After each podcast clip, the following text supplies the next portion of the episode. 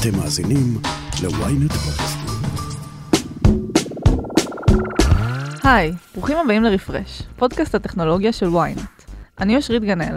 ואני יובל מן. היום נדבר על נטפליקס, שכבר פחות מתאים לה שתשתפו סיסמאות עם חברים, על אפליקציות ההיכרויות שרוצות פתאום שתצאו מהמסך, וגם על הכניסה האפשרית של ספוטיפיי לתחום הבלוקצ'יין. קדימה, בואו נעשה רפרש. מה נשמע יובל? איך היה השבוע שלך? אה, לא רע. אה, מה איתך? אחלה, אני קראתי כתבה מאוד uh, מעניינת השבוע, על זה שעכשיו בעצם מנצלים את יכולות הבינה המלאכותית לטובת כל מיני מחקרים שמנסים להבין שפה של חיות. בעצם הרעיון זה שעד היום השתמשו בעיקר בבינה מלאכותית uh, שצריכה ש... ייתנו לה המון המון דאטה, אבל גם יסבירו לה בעצם מה יש בדאטה הזה. למשל, ניתן לה המון תמונות של כלב ונתייג את כולם באופן ידני ככלב, עד שבסוף היא תלמד לזהות בעצמה כלבים. Uh, העניין הוא משפה של חיות שאנחנו לא מבינים אותה בעצמנו, בהכרח. אז כאן משתמשים בטכנולוגיית בינה מלאכותית שבעצם נקראת Self-Supervised Learning, שהולכת ותופסת תאוצה. ושם בעצם המכונות יודעות לבד לקחת את כל הדאטה ולזהות בו דפוסים. אז אה, באמת זה משמש לכל מיני מחקרים על אה, ציפורים ועכברים ואפילו לוויתנים, וזה ממש מגניב. מגניב מאוד. כשאתה אומר מיהו, למה אתה מתכוון? אה, דיברנו כאן בעבר על Bored Ape Yacht Club, אחת מקולקציות ה-NFT היקרות והמצליחות ברשת. אז החל מהשבוע שעבר יש לקולקציה הזאת גם מטבע משלה, ApeCoin, מטבע הקוף. מה עושים איתו? אה, אז זהו, אז המטבע הזה מקנה לבעליו זכות הצבעה ב DAO, ארגון אוטונומי מבוזר, דיברנו גם על זה. אה, לארגון הזה קוראים ApeCoin DAO, מפתיע. אה, והוא אמור לקבל החלטות על פרויקטים עתידיים סביב הקופים המשועממים האלה. אלא שחדי עין הבחינו בכך שחלק גדול מהמטבעות האלה הגיעו בסוף לידיהם של היזמים שמאחורי הקולקציה הזאת, וגם לקרן ההון סיכון אנדריסן הורוביץ, וזה לא ממש מבוזר, נכון?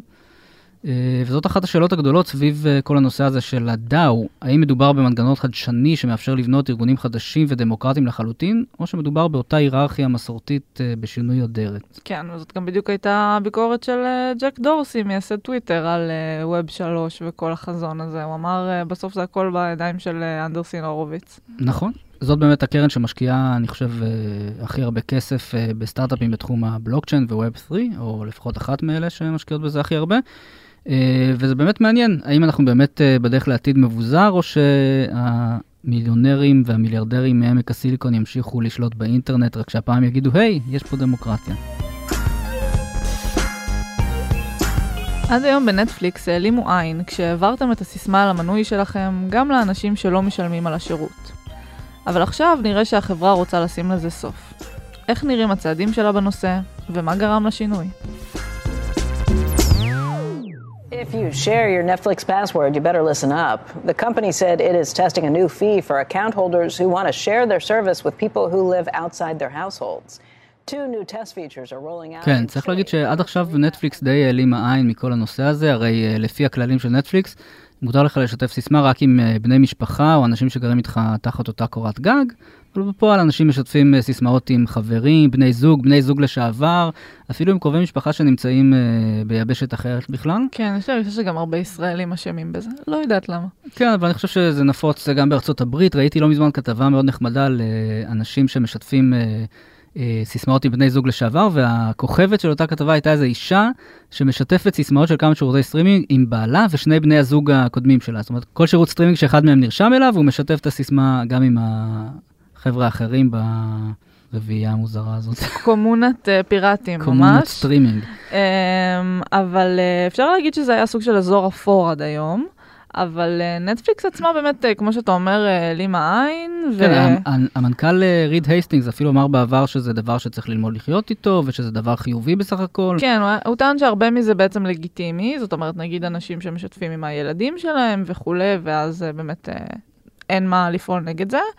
והם אפילו תיארו את זה כסוג של שיווק, טקטיקת שיווק שכזאת, שבעצם uh, אתה מתחיל מלהשתמש בסיסמה של uh, מישהו אחר, באמת uh, אולי תיתן לי סיסמה על השירות, ואז אתה מתחיל לצפות, ולאט לאט באמת אתה מתרגל והופך בעצמך למנוי משלם, ממש טקס חניכה שכזה. כן. אבל uh, אנחנו רואים שהעמדה שלהם משתנה. בעצם uh, כרגע זה מבחן שהיא עושה לגבי הנושא הזה בצ'ילה, קוסטה ריקה ופרו, ושם ב- ברגע שמנסים uh, להתחבר עם סיסמה של מישהו אחר, מקבלים הודעה שבעצם uh, אומרת לכם שאם אתה לא גר עם בעל החשבון, אז אתה צריך חשבון משלך, ואפילו מציעה להוסיף שני חברים למנוי בעלות חודשית, בקוסטה ריקה למשל זה עולה שלושה דולר לחודש. כן, זאת אומרת, בעל המנוי מקבל אופציה להוסיף חברים אה, לשירות, והוא על כל אחד מהם צריך להוסיף עוד אה, שלושה דולר בערך. אה, ויש עוד פיצ'ר מעניין, הם מאפשרים למי שפותח אה, חשבון חדש, ועד עכשיו השתמש בחשבון של מישהו אחר, להעביר את היסטוריית הצפייה לחשבון החדש. וזה באמת חוסך הרבה כאב ראש. אם uh, אתם רגילים לאיזשהו, להמלצות של נטפליקס uh, ולהיסטוריית הצפייה שלכם, uh, הרי נטפליקס יודע במה צפיתם ובמה לא, אז כן, עכשיו לפתוח ב- uh, חשבון חדש זה יכול להיות די מבאס. אז הפיצ'ר הזה נועד באמת לעודד אנשים uh, לפתוח חשבון חדש ולשלם בעצמם, בלי לוותר על החוויה הזאת שהם רגילים אליה. שבעצם תוכלו להמשיך ממש מאותה נקודה שהפסקתם בפרק, והוא זוכר את זה והכל.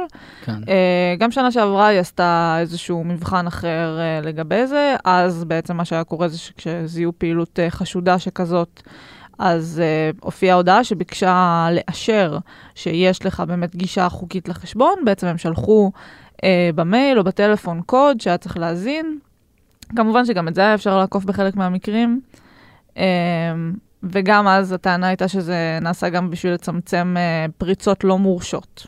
מקרים שבהם באמת הסיסמה שלך התגלגלה לגמרי לידיים של uh, מישהו שאתה באמת לא רוצה שתהיה לו אותה. כן. Uh, אני חושבת שזאת בטח חוויה כזאת לא נעימה, נכון? כאילו תופסים אותך על חם כזה וגם מנסים לחנך אותך, כזה זה לא החשבון שלך, נו נו נו, בוא תשלם לנו. כן, זה בטח לא נעים, אבל באמת לא הבנתי לגמרי מההודעה של החברה, אם הם באמת uh, יאלצו עכשיו את כל המשתמשים הפיראטיים האלה לשלם, או שהם יבואו בטוב, ייתנו להם איזו הצעה כזאת, בוא תעשה חשבון, או שהם באמת uh, ינתקו אותם uh, בבת אחת. נראה לי שבסוף באמת הם לא רוצים uh, יותר מדי להפחיד את המשתמשים האלה, כי הם רוצים שהם יישארו משתמשים של השירות וגם יהפכו למשתמשים משלמים. Uh, וזה כנראה גם uh, בכלל הסיבה מאחורי uh, כל הצעד הזה, בעצם לקחת את המשתמשים האלה ולהפוך אותם למינויים uh, רשמיים, משלמים, שאפשר לספור אותם, שאפשר לקבל מהם הכנסות, נכון? כן, uh, בפוסט שהחברה פרסמה על הניסוי הזה, היא כתבה ששיתוף סיסמאות בין בתים שונים משפיע על היכולת של החברה להשקיע בתוכן חדש עבור המשתמשים שלה. ואגב, מאותה סיבה בדיוק, היא העלתה מחירים לא מזמן בחלק מהמדינות, גם בישראל. אה, המחיר של החבילה הסטנדרטית עלה ב-17% ל-54.90 שקלים, ומחיר חבילת הפרימיום עלה ב-15% ל-69.90 שקלים. גם בארצות הברית אה, עלו המחירים. אה, והסיבה לזה היא מלחמות הסטרימינג. כן, אז אני חושבת שקודם כל יש פה את הצד שנטפליקס בעצם באיזשהו מקום מרשה לעצמה לעשות צעדים כאלה היום, מתוך איזה מקום של חוזקה, שהיא מרגישה שבאמת אה, היא הפכה לשירות שאתה חייב אותו, ואתה כנראה לא תרצה להפסיק להשתמש בו, אז אתה תהיה מוכן לשלם קצת יותר, או שתהיה מוכן להצטרף כמשתמש רשמי, גם אם עד עכשיו רק שיתפת סיסמה. אה, אז אני חושבת שגם יש את העניין הזה. ומצד שני, באמת אנחנו יודעים שהצמיחה שלה מאטה, היא כבר לא מצליחה לצרף משתמשים חדשים באותו קצב כמו פעם, והיא צריכה כסף בשביל באמת uh, להשקיע בהפקות, כי התקציב uh, הולך ועולה כחלק מהמלחמה במתחרות. Uh, ולפי הערכות, הצעד הזה יכול להוסיף לה בין 10 ל-20 מיליון מנויים בתשלום בארצות הברית, בעצם. כן, אם היא באמת תתחיל לעשות את זה גם בארצות הברית ולא רק בשלוש מדינות. אז באמת נטפליקס מתכננת להשקיע השנה יותר מ-17 מיליארד דולר בתוכן, ומדובר בעלייה של 25% בהשוואה ל-2021. זה המון המון כסף, וצריך לממן את זה איכשהו, וכאמור, אה, מצטרפים אליה פחות משתמשים חדשים, אז הדרך, אה, הדרך לממן את זה זה באמת להעלות מחירים, ולהפוך את המשתמשים הפיראטיים, במרכאות, למשתמשים משלמים. Uh, המתחרה העיקרית שלה, אנחנו יודעים, היא דיסני פלוס, שצמחה ממש בקצב מהיר מאז שהיא הושקע ב-2019. Uh, לדיסני יש היום קרוב ל-130 מיליון משתמשים, לנטפליקס יש 222 מיליון משתמשים, אבל כאמור היא די uh, באיזשהו קיפאון. Uh, וצריך גם להזכיר את אמזון. אמזון השלימה בשבוע שעבר את הרכישה של אולפני MGM תמורת אה, 8.5 מיליארד דולר. וזה אומר שייתכן שבקרוב התכנים של אולפן הקולנוע האגדי הזה יגיעו לשירות הסטרימינג, אמזון פריים וידאו, וזה כולל את סרטי ג'יימס בונד, את רוקי, את סיפורה של שפחה, אינסטינקט בסיסי, ועוד המון המון סרטים וסדרות שאנחנו מכירים. וזה באמת יכול להיות הנשק הסודי של אמזון במלחמת הסטרימינג. כן, זה שוב מראה באמת כמה החברות מוכנות אה, להשקיע בשביל אה, להביא אליהם את התכנים, בין אם זה להשקיע כספים בהפקות חדשות, שבעצם לייצר תכנים חדשים, uh, ובין אם זה לרכוש uh, תכנים קיימים אבל uh, פופולריים ומבוקשים. Uh, באמת דיסני לאחרונה גם התחילה להציע אופציה של מנוי מוזל תמורת פרסומות. אז uh, כל חברה כנראה עושה מה שהיא יכולה באסטרטגיות שלה בשביל uh, לנסות למשוך uh, עוד uh, משתמשים. יכול להיות שבאמת יש הרבה פוטנציאל בצד הזה של נטפליקס. Uh, מחקר מהשנים האחרונות הראה ש-42% מהצרכנים משתמשים בסיסמאות של מישהו אחר בשירותי סטרימינג, um, ושהפיראטיות סיסמאות הזאת עלתה לשירותי הסטרימינג ב-2019 9 מיליארד דולר, שזה הרבה כסף. Um, אבל אני חושבת שגם צפייה פיראטית זה איזה חתול ועכבר כזה. אני זוכרת שפעם הייתה אזהרה כזאת בתחילת כל DVD שאסור לצרוב אותו. We want you to enjoy this video as much as possible. Unfortunately, there are many poor quality illegal video cassettes now available. Video piracy is a crime. Please help us to fight it. זה לא ממש מנע מאנשים לצרוב אותו. אז uh, נראה לי שגם האנשים שלא רוצים לשלם על מנוי, בהרבה מקרים הם ימצאו דרך אחרת לצרוך את התוכן. Uh, גם אם ינסו לעצור אותם. כן, זו תופעה שאי אפשר באמת uh, לשים לסוף לחלוטין, אבל אני חושב שנטפליקס תשמח גם להוסיף לה עוד uh, כמה מיליוני uh, משתמשים ברבעון, זה גם uh, תהיה הצלחה מבחינתה. אין לה מה להפסיד, אני חושב. אגב, בחברת הייעוץ דלויט מעריכים שמלחמות הסטרימינג יגרמו השנה ל-150 מיליון משתמשים לבטל את המינויים שלהם לשירותי סטרימינג. הם לא יעשו את זה כי הם רוצים להפסיק לצפות, אלא בשביל לקחת את הכסף ולשלם לשירות אחר. אולי אחרי זה הם יחזרו לשירות שהם אה, אה, יצאו ממנו. אה, וככה זה נראה כשיש שוק מאוד תחרותי. כן, ובין החברות סביר להניח שנראה עוד מיזוגים, והשוק הזה עוד הולך לעבור uh, כמה גלגולים. לגמרי. האנושות מתאוששת לאט לאט מהקורונה, ואיתה גם אפליקציות ההיכרויות, שמנסות למצוא את הנוסחה הנכונה לחוויית דייטינג מוצלחת בעידן שאחרי המגיפה. אז uh, אנחנו רואים uh, מגמה חדשה בתחום אפליקציות ההיכרויות. שפתאום רוצים שאנשים uh, יצאו מהבית, ייפגשו פנים אל פנים. יש איזו אפליקציה חדשה שנקראת uh, Thursday, שיש לה מודל שונה לגמרי ממה ששמענו עליו עד היום. כן, מאוד מעניין. בעצם הם פועלים uh, בלונדון ובניו יורק, יש להם uh, אירועים uh, אקסקלוסיביים כאלה רק למשתמשי האפליקציה, בעצם אירועי היכרות כאלה, זאת אומרת באים לבר. פנויים פנויות. כן, וכולם שם uh, רווקים, uh, וממש באים להכיר uh, פנים אל פנים. וחוץ מזה הם נותנים גם את החוויה הרגילה במרכאות של אפליקציות היכרויות, אבל רק יום בשבוע. זאת אומרת, הם מגדירים את יום חמישי, ערב חמישי ליתר דיוק, אה, בתור יום ההיכרויות. אה, מה שהתכתבת ועשית לייקים באותו ערב, זה אחלה, אבל אחרי 24 שעות הכל נמחק, אז אה, כדאי לך למהר ולצאת לדייט הזה. אה, וביקרתי באתר שלהם, ובאמת כל השיווק שלהם הוא מאוד כזה חצוף, ו... הם מדברים שם על uh, תשישות ותסכול מהאפליקציות הקיימות, ועל כמה שהם מציעים משהו אחר, הם משווקים את עצמם בתור מעין מועדון חברים לרווקים. Uh, טייק מעניין. כן, אני חושב שזה קונספט די מוזר, אפליקציה שעובדת רק יום אחד בשבוע, ואני חושב שבעיקר עכשיו זה מאפשר להם לבדל את עצמם מענקיות כמו טינדר ובמבל. וכולי, אבל אני חושב שלאורך זמן קשה לי להאמין שהם ישמרו על המודל הזה של אה, רק יום אחד להיכרויות. קצת קשה לעשות ככה כסף לדעתי, כשאתה עובד רק אה, יום אחד בשבוע, ובסוף המשתמשים כן רוצים שתהיה להם אופציה גם אה, לקבוע דייט ביום ראשון, ביום שני, בימים אחרים. אני חושב שזה תרגיל שיווקי נחמד. כן, אני מאמינה שכשהם ירצו uh, לגייס יותר uh, משקיעים, אז באמת הם יצטרכו קצת uh, לשנות את הקונספט שלהם. כרגע הרעיון זה לייצר איזושהי תחושת דחיפות, של אי אפשר עכשיו להתכתב uh, לנצח, צריך uh, לצאת ולהיפגש. אז ברגע שיש לך רק את ה-24 שעות האלה, זה מה שזה כביכול מכריח אותך לעשות. כן, מה בעצם רע באפליקציות רגילות כמו טינדר ובמבל שאנחנו מכירים? Uh, תראה, תלוי את מי שואלים, אבל uh, אני חושבת שמה ש-Thursday מצביעים עליו, בעצם ה-dating apps fatigue הזה, זה משהו שלגמרי קיים.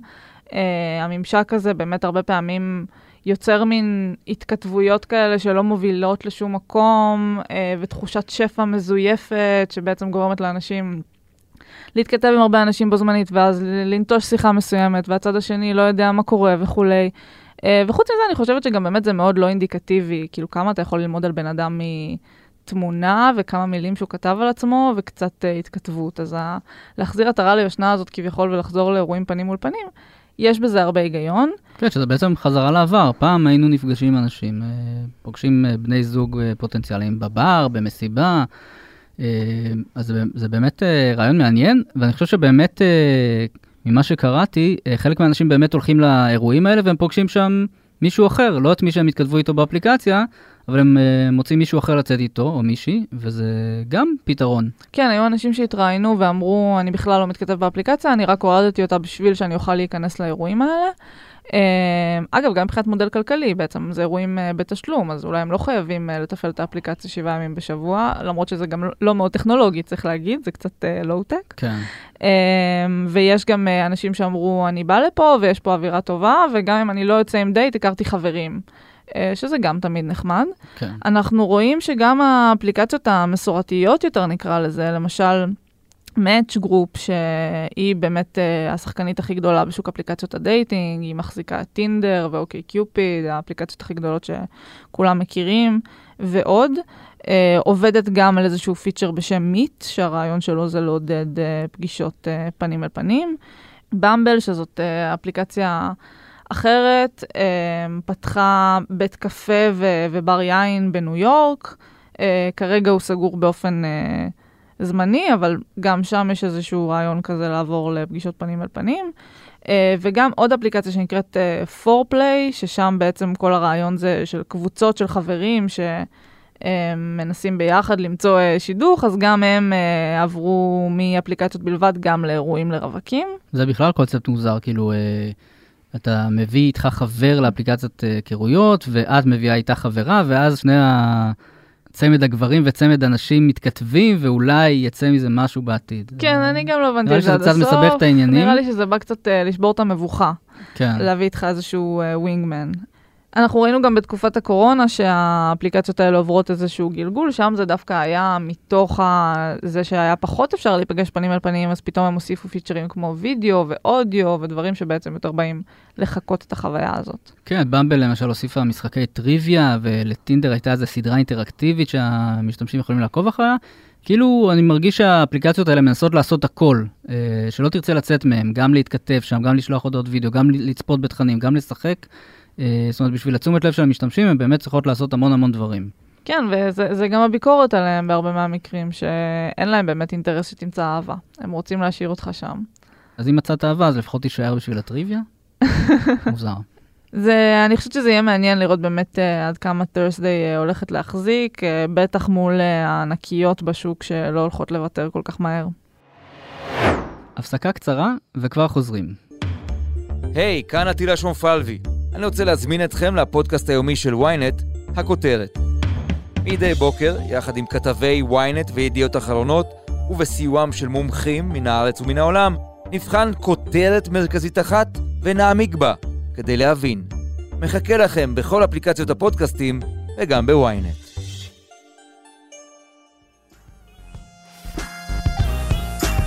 טוב, אז אנחנו כבר יודעים שבלוקצ'יין לאחרונה נמצא בכל מקום, או ככה לפחות זה מרגיש.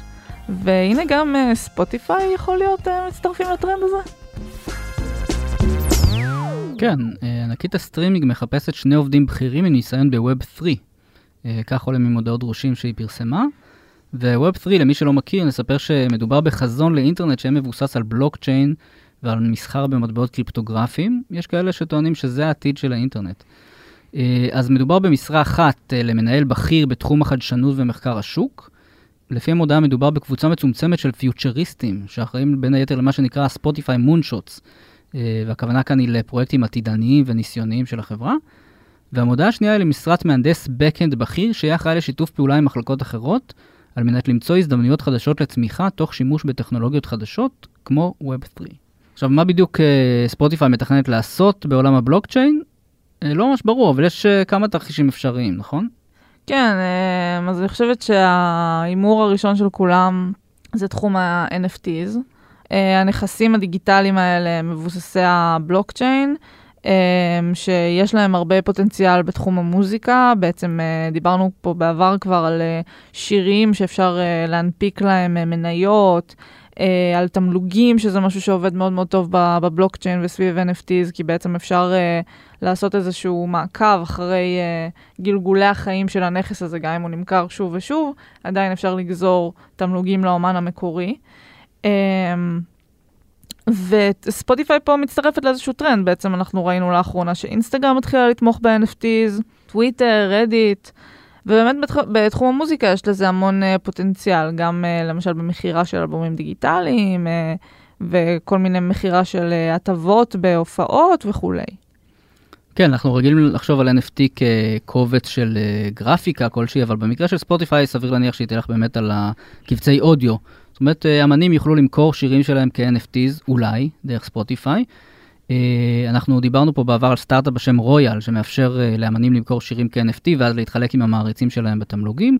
ובכלל, בלוקצ'יין יכול לאפשר לספוטיפיי לשלם תמלוגים לאמנים באופן ישיר, אה, בלי לעבור דרך אגודות תיווך למיניהן שגוזרות קופון בדרך. חוץ מזה, יכול להיות שספוטיפיי עובד על איזה פלטפורמת Web3 עתידית, שבה המשתמשים ישלמו דמי מנוי באמצעות קריפטו, אה, והכסף ילך אה, באופן ישיר אה, לאמן שהם האזינו לו, במקום ללכת לאיזו קופה כללית של ספוטיפיי שאחרי זה מחלקת את זה לאמנים. יש הרבה אפשרויות, אנחנו לא באמת יודעים מה ספוטיפיי מתכוונת לעשות כאן. כן, מנכ"ל החברה בעבר, דניאל אק, מנכ"ל ספוטיפיי, התראיין בעבר ואמר שקריפטו באמת יוכל לאפשר למשתמשים לשלם לאמנים באופן ישיר, גם אם זה בין מדינות שונות, כי יש פחות בעיה להעביר כסף בין מדינות שונות, כמו שראינו ודיברנו על זה במלחמה באוקראינה, וגם במקומות שאין בהם גישה לשירותים פיננסיים מסורתיים. אגב, צריך להגיד שספוטיפיי באמת עוד לא אמרה שום דבר רשמי בנושא, כן? בינתיים זה רק מודעות uh, דרושים, אבל מה שמעניין אותי זה כל החברות האלה הגדולות יותר, באמת כמו אינסטגרם וטוויטר, ועכשיו אולי ספוטיפיי, שמצטרפים לנושא הזה של הבלוקצ'יין, האם הם באמת רואים פה איזה פוטנציאל לעתיד ורוצים באמת uh, לבסס את השליטה שלהם גם במרחב החדש ולנצח את הסטארט-אפים החדשים שמנסים להיכנס לזה, או שהם פשוט רוכבים פה על איזשהו גל ועל איזשהו הייפ כדי uh, להגדיל הכנסות כל עוד זה באופנה. אני חושב שגם וגם, לא? זאת אומרת, הם גם uh, שומעים שכולם מדברים על NFT, אז הם רוצים להיות חלק מהמשחק הזה, ובאמת יש שם המון המון כסף. Uh, בשנה שעברה נמכרו NFTs בשווי של משהו כמו 40 מיליארד דולר, לפי חלק מהערכות, וגם יכול להיות שזה באמת העתיד של האינטרנט, אז כדאי להיערך לזה, לא? אז הגיוני שחברות כמו מטא, וספוטיפיי וגוגל uh, וכל אלה עובדות על טכנולוגיות uh, כלשהן uh, בתחום הזה. ואגב, זה לא הניסיון הראשון של ספוטיפיי להיכנס לעולם הזה של ה-Web3, היא הייתה בין החברות שהיו מעורבות uh, במיזם של פייסבוק להשיק מטבע קריפטוגרפי בשם DM, שקודם קראו לו ליברה. כן, נראה לי שאז אפילו עוד לא קראו לזה Web3. כן, זהו, uh, אנחנו לא כל כך הכרנו אז את השם הזה Web3, והפרויקט הזה נקבר באופן סופי בתחילת השנה. נכון. אז כבר לא יצא ממנו משהו, אבל באופן תיאורטי המטבע הזה היה יכול לשמש uh, לתשלום דמי מנוי לספוטיפיי. מה שכן חשוב לציין זה שהרבה פעמים אה, אומנים, יש להם טענות נגד אה, ספוטיפיי ונגד שירותי סטרימינג בכלל, אה, שהמודל שלהם אה, היום לא משלם להם כראוי. ומעניין אותי האם הפנייה הזאת לבלוקצ'יין אה, באמת תתקן את זה, אה, או שלא, או שזה רק איזה ניסיון אה, ציני כזה שלא באמת אה, בסוף יגיע לכיס של האומנים. ימים יגידו. עד כאן רפרש להפעם. כדי להאזין לפרקים הבאים שלנו, עקבו אחרינו ב-ynet, בספוטיפיי או איפה שאתם שומעים פודקאסטים. דרגו אותנו באפל פודקאסט ובספוטיפיי, ותשלחו את הפרק לחברים שחייבים לעשות רפרש. עורך הפודקאסטים שלנו הוא רון טוביה. על הסאונד גיא סלם. תודה לאושרית גנאל, אני יובל מן. להתראות בשבוע הבא.